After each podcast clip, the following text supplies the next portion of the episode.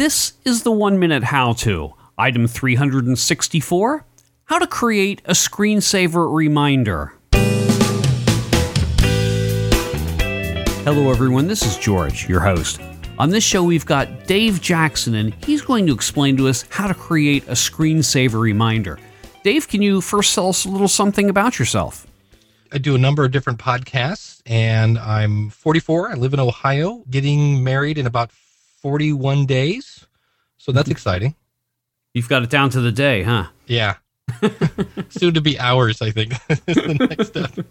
Okay, Dave, if you're ready, then you've got 60 seconds. All right. Step number one, you're going to right click on your desktop. Now, this is for a PC. Sorry, Mac people. Right click on your desktop and choose properties.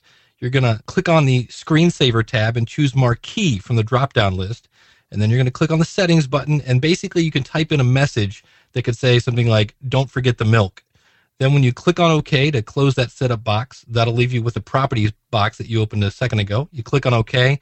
And now, basically, it's a screensaver. So if you leave your desk and go to get a glass of water and you come back, and let's say you had the, the screensaver set for two minutes, you'll probably come back to a message that says, don't forget the milk. And that's it.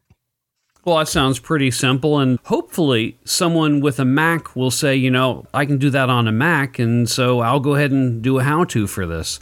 But I guess this is the sort of thing that pretty much anyone with Windows can do. It sounds pretty simple and straightforward. It's just a choice for your screensaver. Sure, absolutely. It's it's a little more fun than watching the little flying boxes and things like that. A little more uh, useful, I guess. Mm, and we've seen those. Yeah. okay, Dave, is there anything else you'd like to talk about?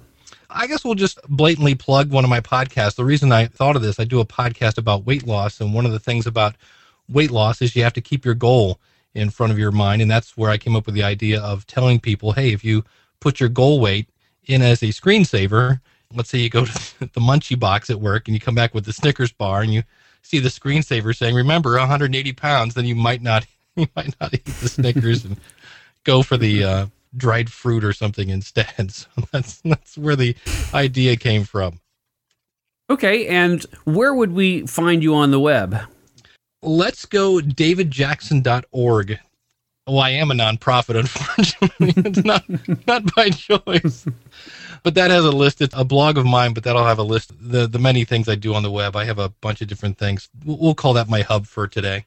Okay, that sounds good. And putting you on the spot quickly, how many podcasts do you have right now?